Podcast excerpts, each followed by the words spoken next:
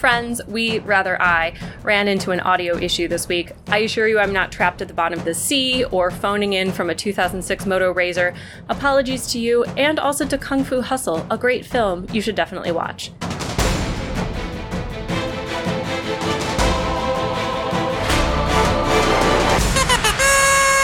You're listening to Replaying Favorites. It's the podcast where two friends show each other movies and hope they don't hate them. I'm Chris Kelly. I'm Brie Callahan. And I am trying my best with this week's entry Kung Fu Hustle. Brie, we've realized in discussion that there are two other movies we each thought you thought this was. but to be clear, you don't know much about the actual film Kung Fu Hustle.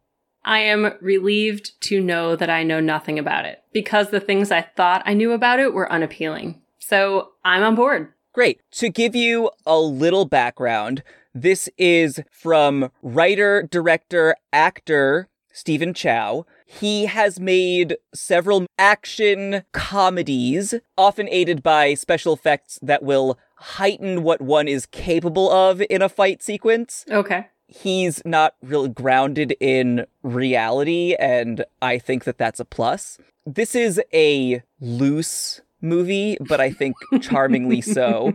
And I am very hopeful, based on what you have enjoyed in the past, that you will find things to like here, even if you don't love the whole film.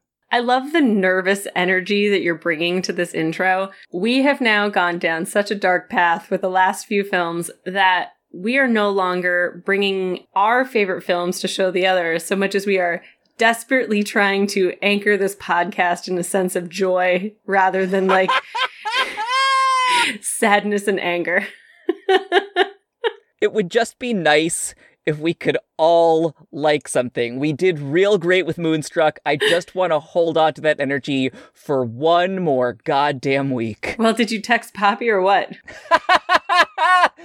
Poppy is going to replace one or both of us. Oh my god, the podcast to Poppy. It's just her speaking lovingly and charmingly about movies and the two of us sent to the dustbin of history, which I support. All right. Well, after the break, it's either me and Brie or Poppy and Vita talking about Kung Fu Hustle. Please join us then. I'd listen to that podcast.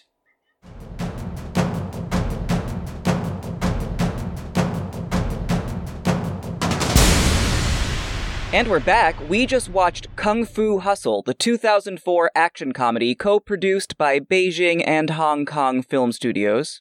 It's about 1940s China when Sing and his sidekick Bone try to join the Axe Gang, who are trying to take over Pigsty Alley, which turns out to be populated almost exclusively by kung fu masters. This kicks off a turf war, a jailbreak, a continuation of a childhood romance, and several incredible fight sequences.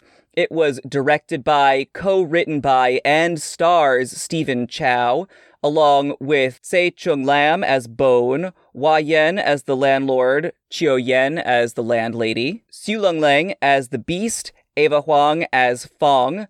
Almost none of these names were mentioned in the subtitles, by the by, and several others. I'm sorry for the Alice Krieger situation with all of these names. I have a lot to say about this movie, but I'm going to save all of it. Brie Callahan, what did you think of Kung Fu Hustle? I fucking loved it. Ah, thank God. I was going to say I have no notes, which is not true.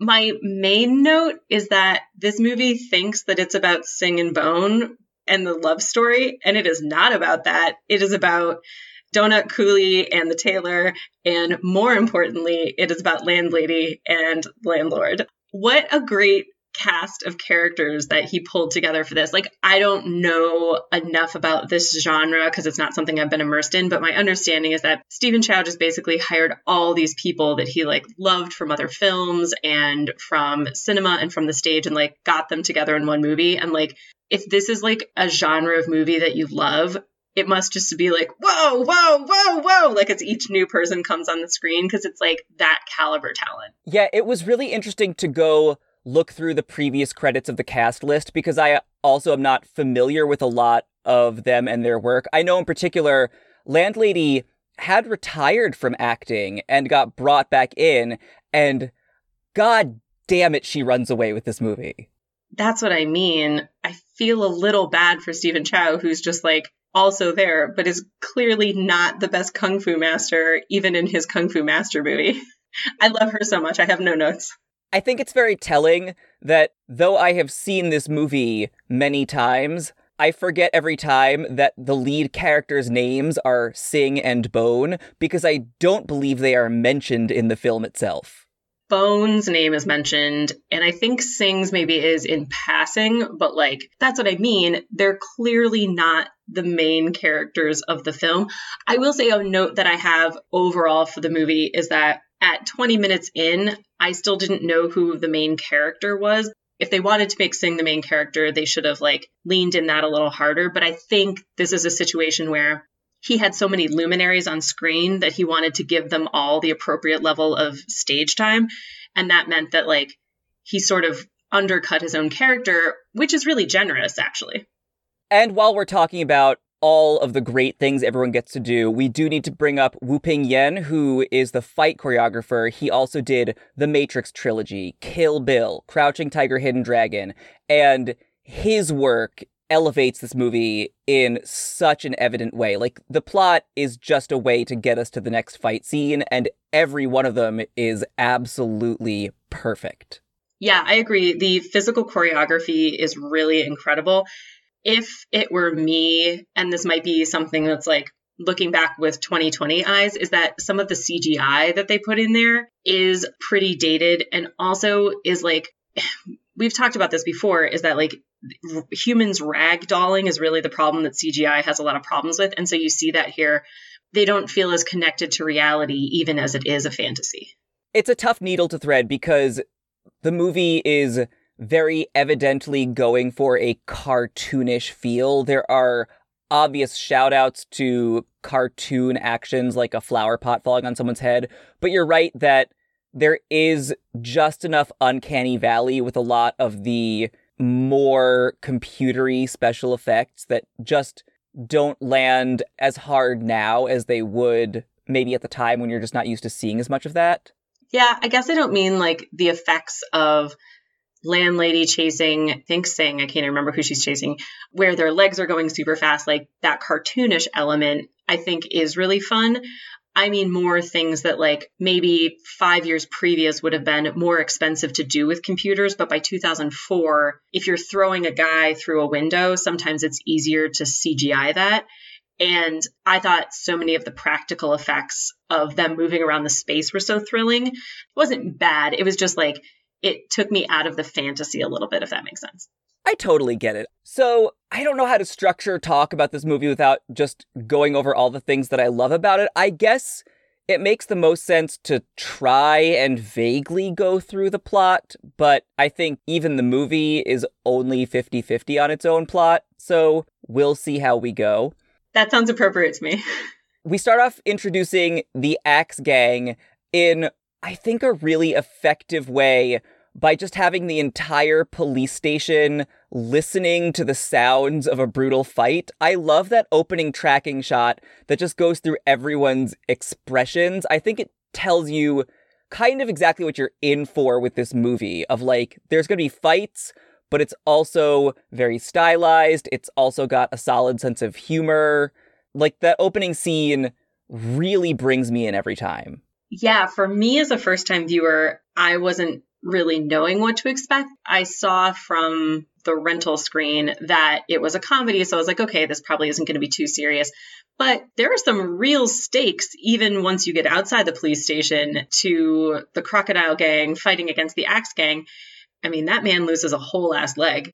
And then that girl does get shotgunned from behind. So it's not like it starts out like comedy comedy. It's sort of like this movie starts at a zero and it puts its foot on the gas in terms of like kung fu. And then by the end, it's also just like, and a whole bunch of like zany acme comedy.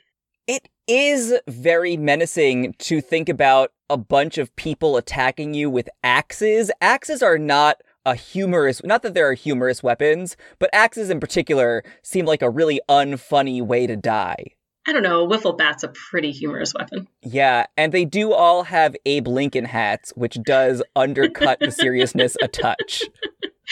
Yeah, I, that's what I'm saying is that this movie pairs a lot of very serious martial arts action with like a Warner Brothers script, and the end result is much more than I would have expected.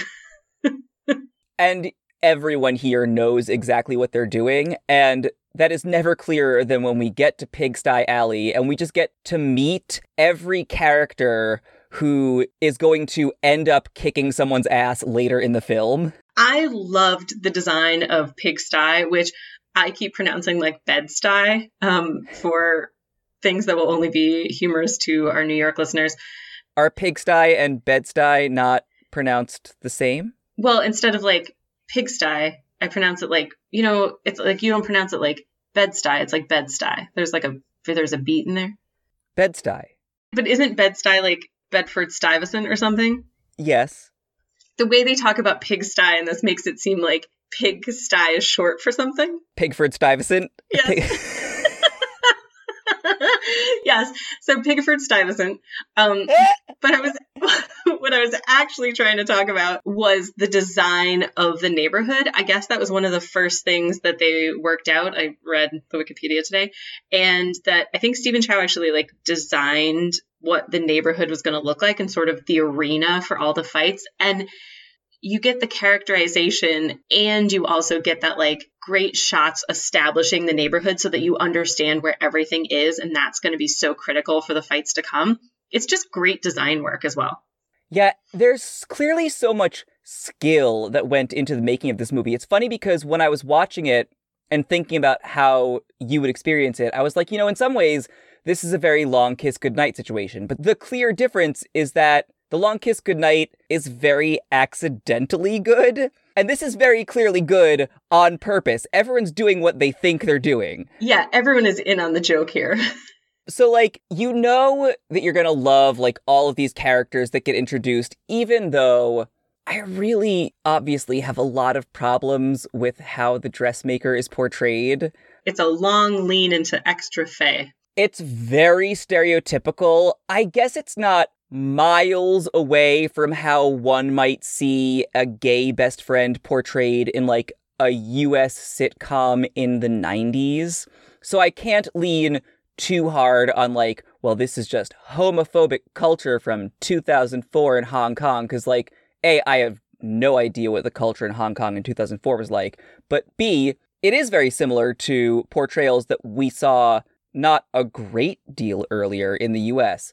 And they do the faux empowerment thing of, yes, we made fun of this character for the first 10 minutes, but then he beat someone up, so he is strong, even though he is still the gayest gay that ever gayed. this is a little bit of a charade situation where I feel like, and you may disagree, that like we are finally getting so far away from those kind of portrayals being they're still objectionable, but there's less sting to them because it seems just silly now. And so, you know, again, your mileage may vary as someone who that like portrayal impacts, but my hope is that as we continue to get further and further away from them that like you will feel the same way about that kind of a portrayal that I feel about like Reggie being a ninny in Charade. In the same way that like I didn't love landlord saying to that girl, "My, how you've grown. Now let me give you a physical exam." But it's just like, "All right, you're gross."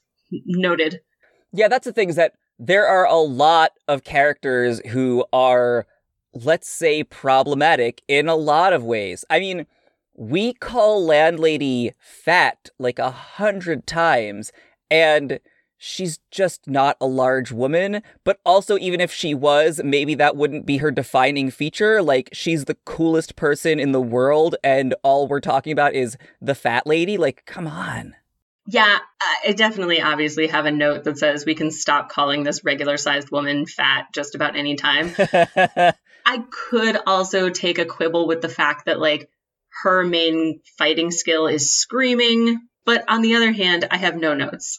like, because uh, in the same way that they treat Tailor, they give both of them these like quote unquote unappealing qualities, but then they're also like the best fighters in the world. So like what people think about how they're acting or even how they're portrayed, the sting of that again is like taken a little bit out of the fact that like they have real skills and they can kick your ass if you look at them wrong. And so much of the storytelling is done specifically through fighting styles, like things like the relationship between landlady and landlord. They fight with each other in conversational scenes and they are somewhat at each other's throats. But when they fight together, they are a unit. And Yeah. especially, there are multiple instances where landlord just stands behind landlady and trusts that, like, she has this. And I think their relationship is actually sold more through the fight scenes than it is through any time they interact verbally. Yeah, I didn't have a sense of whether or not these two people and also Beast and I guess also eventually Sing, it wasn't clear if they had extended lives because landlord and landlady also say that they are actually Paris and Helen of Troy, which I don't know if that was a translation that was done for Western audiences or if that was something that's in the original film. But I also wasn't sure if that maybe made them not people who like lived in 1940s but had lived for hundreds of years or something. Yeah, the script doesn't do a lot of exploring of its characters in general. That line always trips me up a little bit because, yeah, I don't know what to make of it, especially because they do reference the specific age of their son. And then, very near the end, they casually hypothesize that Sing is about the same age as their son would have been. But again, if all of them are otherworldly entities who don't really age, is there a timeline worth following there? Even the characters themselves are like, I mean, not really.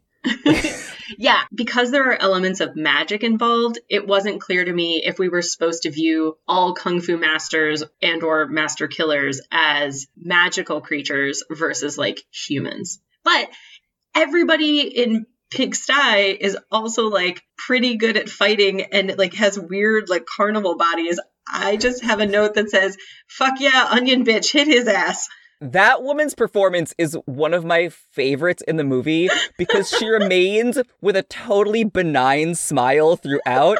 Like, she smiles as though she has shaken his hand, but she has in fact caused him to cough up blood. So the whole town seems populated with either those who are freakishly tall or freakishly built or have onions of death. So the whole thing is kind of this fun fantasy, but like it's not clear to me how all of these people came together. I, that's overthinking the movie. That's not really what the movie is concerned with. The movie is concerned with do you want to meet some fun, rowdy characters? And also, here comes another fight scene. And the fight scenes are across the board so good. I can't tell you the excitement I feel when the first group of three men fighting absolutely everybody in the Mhm. world, because each of them gets their own big entrance. Like the coolie gets his like, I'm gonna kick everyone into the sun. Right. And then Dressmaker gets his rings on, and every time I'm like, this is it. My people have risen. Like, as much as I shouldn't relate to the dressmaker, I'm like, yes, faggots kick ass. Like, That's how I felt about Onion Lady. They're like, you're just a farmer. And I was like, get him. and then the like noodle maker guy, Whose name is Donut. though noodle would have been the obvious choice, but Hmm. regardless, he jumps in with his staff and he's killing it. That fight is so energizing. I just want to clap every time it happens. Well, it's because it's not just one style of fighting. Like they're using unique implements and they each use a different thing and it reacts in a different way. So you're always getting a different type of beating somebody up. It's not just like punch, punch, punch, punch, punch. It's like punch, kick, a long bamboo rolling pin to the head, and then a bunch of other stuff. I, I do also love Tailor's rings. It's such a fun, delightful choice to have him have these arm implements that don't seem like they could possibly do anything. And yet they do. And that's kind of the strength of the fight choreography in general is that in every fight, you know what each person's strength and weakness is, and you can see them strategizing with each other about what the combination of their strengths and weaknesses does. And so there's a logic to who wins and loses the fight based on the storytelling of the choreography. It's really impressively done even a lot of the cinematography, it feels to me like a lot of American video games after this, like, stole a bunch of stuff from it. Like, the initial scene in the police station feels so much to me like Dishonored, where you, like, get that pan up to, like, try to plan your route, or even like a Bioshock Infinite or something like that. I really feel like there's a lot of sampling back and forth in, like, a bunch of the choreography and especially into video games. I mean, I know that we think of Crouching Tiger, Hidden Dragon as like the big influential Chinese fight movie. Mm. And I know that Kung Fu Hustle really didn't have as much mainstream popularity in the States, but it is considered a favorite by a lot of people. I know, like, Bill Murray, for instance, is like a huge fan of this movie in particular. I think anyone who watches this would be. And if I were creating something, I would be incredibly tempted to steal from this because it is essentially perfect. well, it's cool because I'm glad that you mentioned the other things that the choreographer had worked on because I'm not sure that I've ever seen a series of films where you could see the influence of a choreographer themselves like on the product. This feels so much like the matrix. Like it feels so much like crouching tiger hidden dragon. And like you see the, like the vernacular it's you know it'd be like how Alan Silvestri keeps popping up here or John Williams. Like you know a John Williams score when you hear one, and yet they're always different, but you can like hear the references between them, and that like enriches the experience of the film. Totally. Honestly, he's like Fosse, you know, yeah. like you know a Fosse dance. I like that I was like explained it with two different like musicians and you're like or like a different choreographer. I'm that kind of gay. I'm tapped into dance, obviously. Also, quick shout out to the knees of all the older gentlemen in this movie. I can't move that way, and I'm like 20 years younger than them. So good for them. Protect your knees, everybody. It's very important.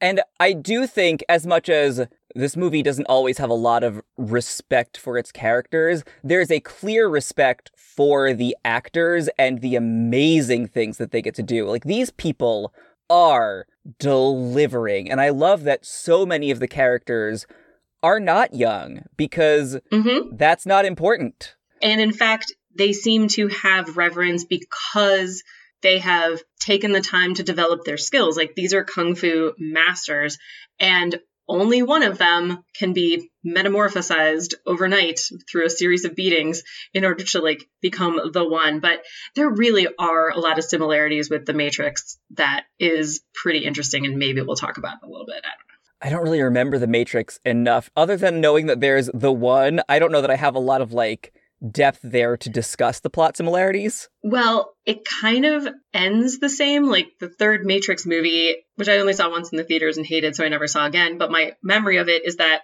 he's like almost defeated and then he sees like a big fucking basically burning cross and then like gets back in the fight and that's essentially what happens here like sing rises up sees the buddha and then like reinvigorates and uses a new move to like go back in and fight the big bad and there are other, I mean, I know The Matrix has a scene where Keanu Reeves fights a million copies of Hugo Weaving, and that's very reminiscent of all of the Axe Gang in the exact same suit, looking essentially like clones. Like, I think that there's definite influence there.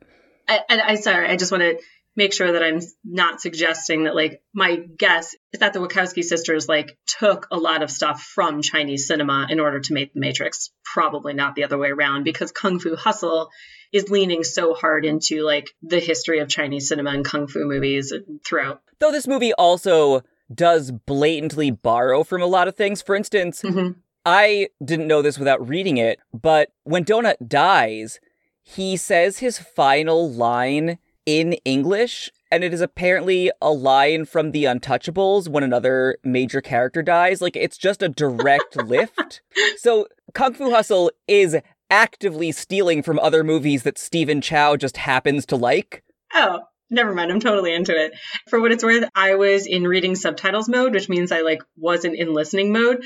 And so when they were like, "Why aren't you speaking Chinese?" I was just like, "What?" So I rolled it back and I listened to it again, and I was like, "Oh yeah, he is speaking English." As we've discussed, this movie doesn't care that much about the plot that it has set out. So there is, I guess, a romance, let's talk about Sing and What's her name? apparently her name is Fong, according to the credits. I'm not sure that's ever said in the subtitles. Where to begin? Brian, do you have thoughts? I mean, we joke a lot in this podcast about unearned romantic relationships, but like this one takes the cake or the lollipop, I suppose. Oh man. Yeah, he literally writes a character who cannot speak. I know. So no need to wonder what that lady's gonna say. The answer is absolutely nothing. She is gonna hold on to a lollipop for what seems like too long a time. and then offers it back to him like that might be something you want. the relationship between the two of them was so tangential that when he was like really injured and he drew, I guess what was the lollipop, I was like, oh, he's drawn like a circle thing with a line. Like I didn't even put it together because it was so I don't know if the studio was like, hey, you got to have a romantic element to this movie or what, but like it could not have felt more tacked on. Like as much as I was not interested in what Sing and Bone were up to, I certainly was not interested in what Sing and Fong were up to. And tellingly, though at the end the two of them are sort of positioned as maybe getting together, it's also done in such an opaque way where they look at each other and then they both turn into children and run into a candy store. And I guess that means something. I mean, true love probably, but like the movie also took the time to like show us that scene. I was like, no, no, no, I, I, I, I get the reference, but like, I still don't care. Can we get Landlady back on the screen? I definitely don't want to see that little boy peed on anymore. I feel very bad about that. Yeah, that was something. That was that was pretty grim. I'm not gonna lie. Way too much. We can't have our lead characters kiss, but we can have children urinate on one another endlessly. It wasn't endless, but it did feel like a long time. I'll grant you that. To your point, it took away from Landlady, clearly the greatest character in cinema history. I mean, all of my notes about her are in all caps, aside from Onion Bitch, who I definitely love so much.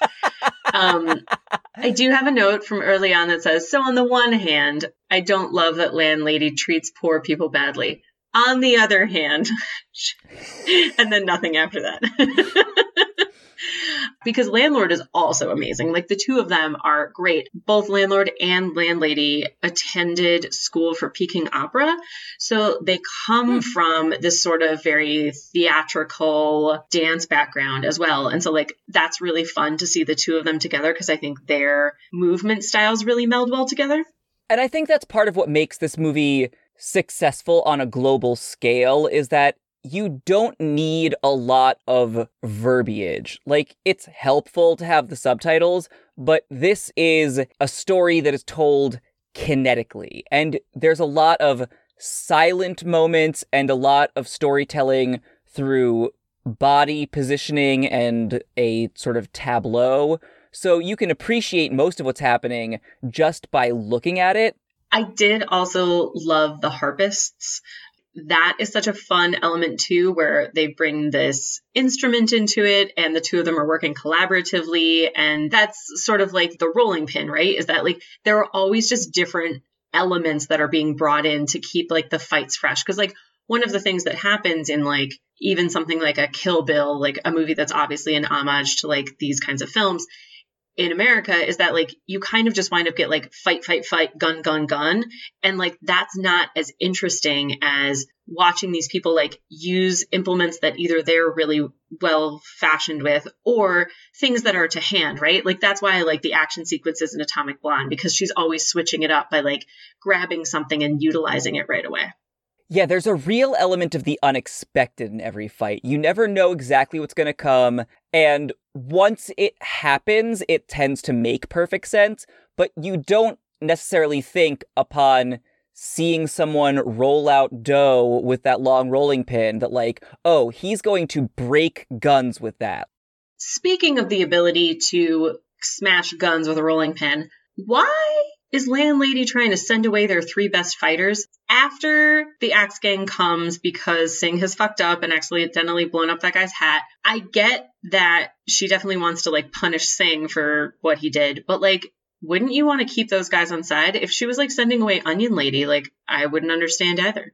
I do have a note about that, that it does not make a ton of sense. And even the other people in Pigsty Alley are like, hey, I do sort of get that, like, maybe she thinks the Axe Gang will chase those dudes personally, which they also do. Hmm. I always wonder, I know that the translation for the subtitles is apparently remarkably different from the translation for the dubbed version. As someone who speaks no Chinese, I couldn't tell you what the original script says. Right. So I imagine that there is at least some plot detail or plot logic that we don't get. But I also think there is limited plot logic here because we just want to see another fight. That is a question that I had. I mean, translation is always a really difficult thing to do. And that was why I raised the question about Helen of Troy and Paris, because like they're translating for a Western audience. So they might have also been referencing someone who is like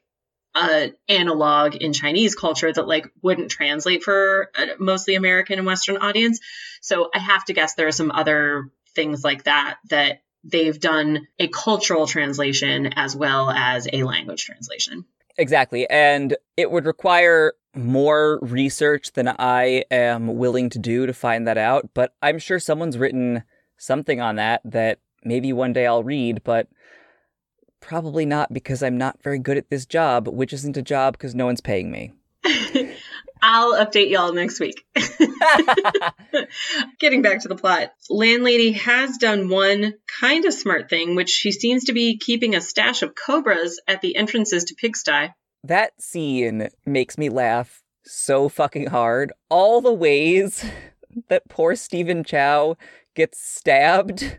I would have liked a little bit more information about that. Like, has she woven some kind of a spell on Pigsty so that like knives can't be thrown or what's going on? I will say I learned a lot about Taiwanese and Chinese cobras. So that was a real thrill for me because I got to do some research on Wikipedia and like, I'll say they're just at the border of the cobra's range, but probably still within reach. God, I was so sure that I would find a movie that did not involve research for you. I don't know why I was that optimistic. They eat mostly frogs and rats. Well, I imagine that those are problems that you would have living in a shitty alley, so I kind of get why you'd keep them around then. I guess more like I was surprised that she was keeping them all in one cage. I wondered if she wasn't like getting them ready to like set as traps for when the Axe Gang came back. God only knows. It doesn't seem like she needs the cobras. She's pretty good on her own. Those are just her everyday snakes. Those are just around for fun. I do wish watching this movie that there was more than one woman cast as a master. We do get the farmer early on who has one hell of a punch, Uh-huh. but she's really just there for one joke and we never see her again. yeah. All of the true masters are men except for Landlady. I wouldn't be mad at more diversity among the ancient master pavilion. You get one woman and one gay. Those are the rules. And I love the one woman and one gay so deeply.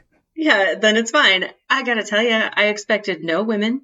So if you keep your expectations real low, then you can jump over the bar. I mean, yes, if we want to go through the math of it, we've got one really strong farmer, we've got one lady whose superpower is screaming, and one totally silent woman.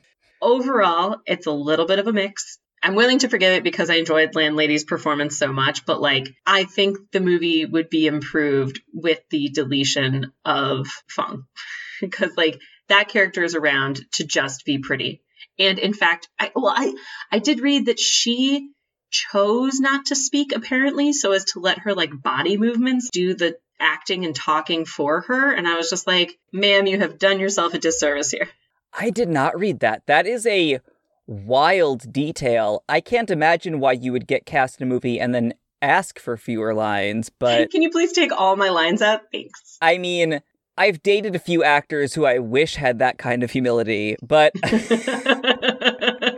I can't imagine it's a good career move. Then again, apparently her career really took off after this film, so good for her. Maybe she made the right calculation and I'm the idiot. It's usually true that I'm the idiot.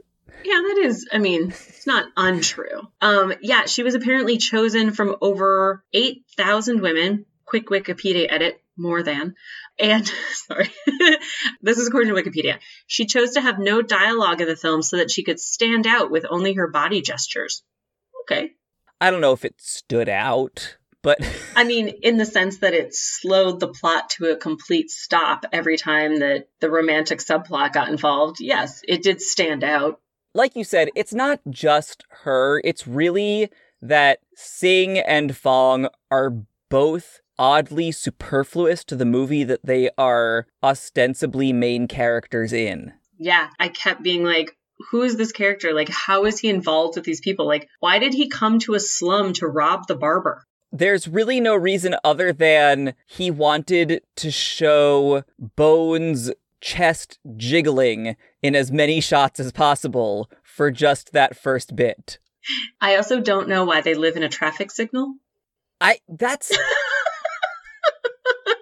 I was surprised by the the size and shape of the traffic signal to be perfectly honest. I, I couldn't believe you could fit well bone in there for a start as well as another human.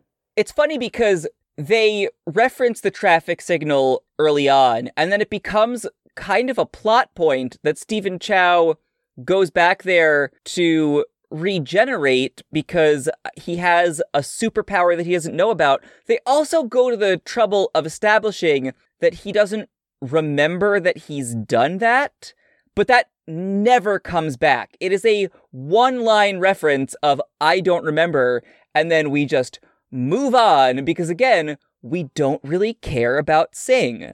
yeah, like I think it is supposed to be that every time he gets hurt, he gets stronger, and then eventually he gets so hurt that he totally metamorphosizes. Yeah, there's also the weird wrinkle that he was sold a pamphlet when he was a child that may or may not have anything to do with anything. It doesn't seem like it was really important. On the other hand, it might be incredibly important. No details.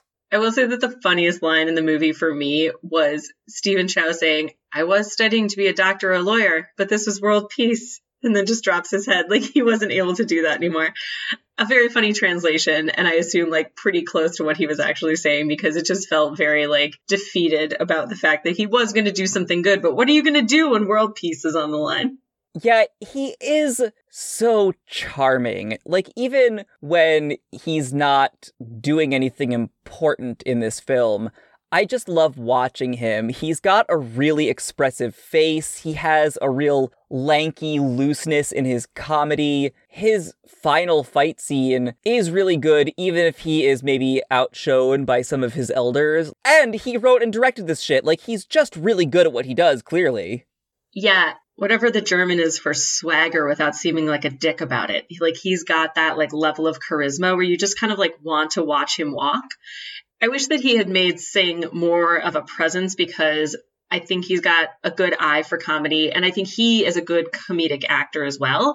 Again, I think it was generous of him to like give all of that to the other characters, but like I said, 20 minutes in, I wasn't sure who the main character of this movie was and who I was supposed to be rooting for. And so that I think was an error where he could have like inserted himself a little bit more into the beginning of the film. So we've talked a lot about really funny things. An oddly very serious part of this movie is Su Lung Lang as the Beast, who is pretty scary. Yeah, because he just looks like a regular dude who can apparently just destroy you and also cheats and uses poison. So, yeah, he's a pretty scary dude. It's funny that they bother to make him a cheater because I don't think I've ever seen a more effective introduction of why this person is a badass than when he aims a gun at his own head and stops the bullet. that is perhaps the best scripting of don't fuck with this man that I've ever seen. Yeah, pretty much. One of the things I like about this movie is the the costuming is also really good. Like they do a great job later with Beast and Landlady and Landlord. And they set him up as a guy who's just wearing a singlet and I think somebody describes like crappy flip-flops. Then he's just such a menacing figure. What I liked about this movie was that it was constantly like flipping my expectations for like what was going to happen next. And it was really fun. Yeah, he constantly does the opposite of what you'd expect, like inviting someone to hit him and then just being like, no, hit me again. That wasn't hard enough. It's almost worse when he doesn't fight back. You're like, no, you should Yeah. hit that guy back. And he's like, I don't even care. because he's not participating in like the honor rules that define this genre of fighting which is that like if you're going to fight with somebody you fight back and you fight fair and so like later when he doesn't honor the surrender rules with landlord and landlady like it feels like a real betrayal because everything else in this movie has been like okay you and me we're going to fight or you versus a group of people we're going to fight and you feel like you know what the rules are and then he completely flips them on their head I do have questions about where he got that incredibly elaborate system of poison flowers, which he seems to have several of. I feel like the guards at the prison should maybe have taken that off him. Yeah, because it's not as though he has had time to go make them or commission someone else to do that. They're clearly something that he has on hand. Listen, you're just lucky that Sing doesn't come back with three gold plated lollipops and like that becomes like his cheating avatar. I actually wouldn't care if that happened. Like, I'm so bought in with everything that this movie does that it kind of doesn't matter. Like, it has earned my trust by that point. If he was shot into the air and came back as an actual butterfly, sure, great, let's go with it. It could have happened. I do have a note that says, oh, the fucking butterfly. Like, I was wondering when that was going to come back into our orbit. It's funny that you talk about trust because, like, this feels like the kind of movie that I shouldn't trust. Like, it's got so many, like, Looney Tunes, Acme things. Like, it somehow takes all these pieces that feel very tired out, like a Roadrunner Wile E. Coyote vibe, and turns them into something, like, new and magical. And it's just fucking fun. There are so many moments that make me laugh. I will tell you, any time that I am in a bad mood, I watch the scene where Landlady magically appears in the backseat of the Axe Gang boss's car. Oh my God. Did she not win an Oscar for that? I didn't go back to check 2004 Oscars, but she should have. It is the most perfect scene in cinema history. I will not be taking notes on that. There's something about her perfectly deadpan expression in the backseat of that car where it's just never been clearer who's in charge of a situation. You alluded earlier to the fact that she hadn't been in a movie for 15 years or something. I guess she came with a friend to an audition for this movie for her part that she wound up getting. And she was standing in the back with like a cigarette hanging out of her mouth and a sarcastic look on her face. And he was like, Her, this lady right here. She should be in everything. So I'm totally on board. The cigarette hanging out of her mouth is the most perfect character detail. I love when she is crying and kissing her husband and the cigarette remains in her mouth. Yes. And also like his hair barrettes because he needs to flatten his hair. Love it. I think the level of detail and specificity is what keeps this from going off the rails and being just like a silly Looney Tunes movie. Is that there are so many pieces that look like everyday life and like that these characters feel so lived in. Even the detail of landlady continually beating up her husband because he always has like fucking lipstick on his face, and you just see her like lipstick again, and then you hear like the pummeling. It's just it's it's so fun, and you feel like you know these people. Yeah, there's a real groundedness, oddly, to everyone, but also because everyone does really exceptional work and because the fight scenes seem so expert, you are willing to accept more lunacy and cartoonishness. Like, if they had all fucked up all the fights, then all the cartoon stuff would seem ridiculous. But I'll go along with it if you are this good at what you do. Yeah, it earns your suspension of disbelief. The trouble with proposing a movie that I figured we would both like is that I don't have a lot to say other than, good God, I liked so much of this. Yeah, big same. I do have a note that says, Sir, leave that hawk alone, right towards the end, where it does seem like he's going to screw around with the two birds as he goes up to see the Buddha. I, I didn't want him to fuck with the hawk. I wonder if there are things that culturally don't resonate with me. Like, if, for instance, there's something about like you have to fly higher than an eagle to see the Buddha or some shit. Uh, certainly to get the wind beneath your wings. I. if he had ascended into the sky and seen Bette fucking Midler, then this would absolutely be my favorite movie of all time without competition. I mean, yeah, I think that's what is magical about this movie is that my guess is that I missed probably about 40 to 60% of what this movie was talking to me about because, like, I don't have the specific cultural references. One of the things about being an American is that, like, that doesn't usually happen for you because, like, most movies are pitched at you. Like, I think this is the first movie that we've watched that is not pitched at a Western audience and an American audience, even when it has not been an American film. Like we watched Life Less Ordinary, which is a British movie, but it's obviously pitched at Americans. And we've watched Flight of the Navigator, which is a Norwegian movie set in Fort Lauderdale.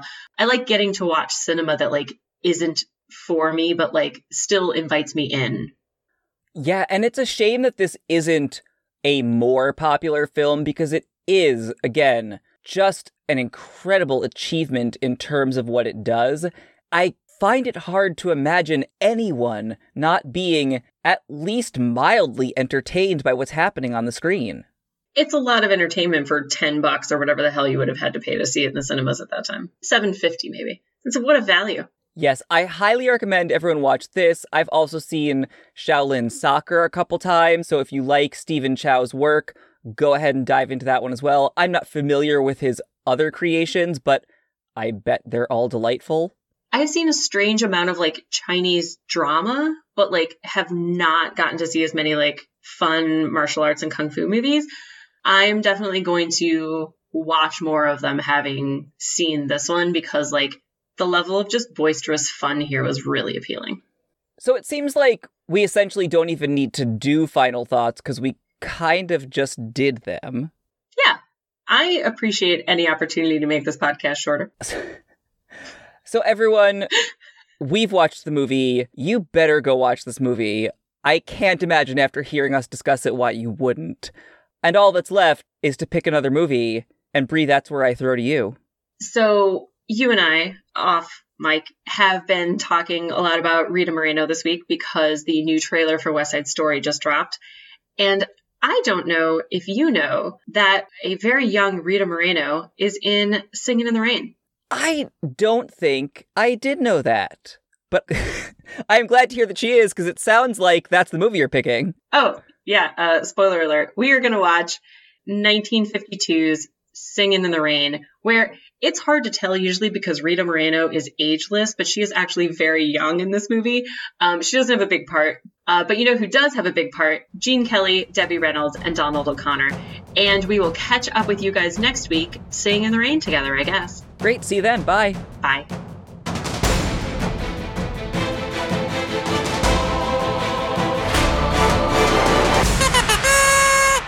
You're coming hard for Ray Harryhausen, which I think people are really going to be upset about.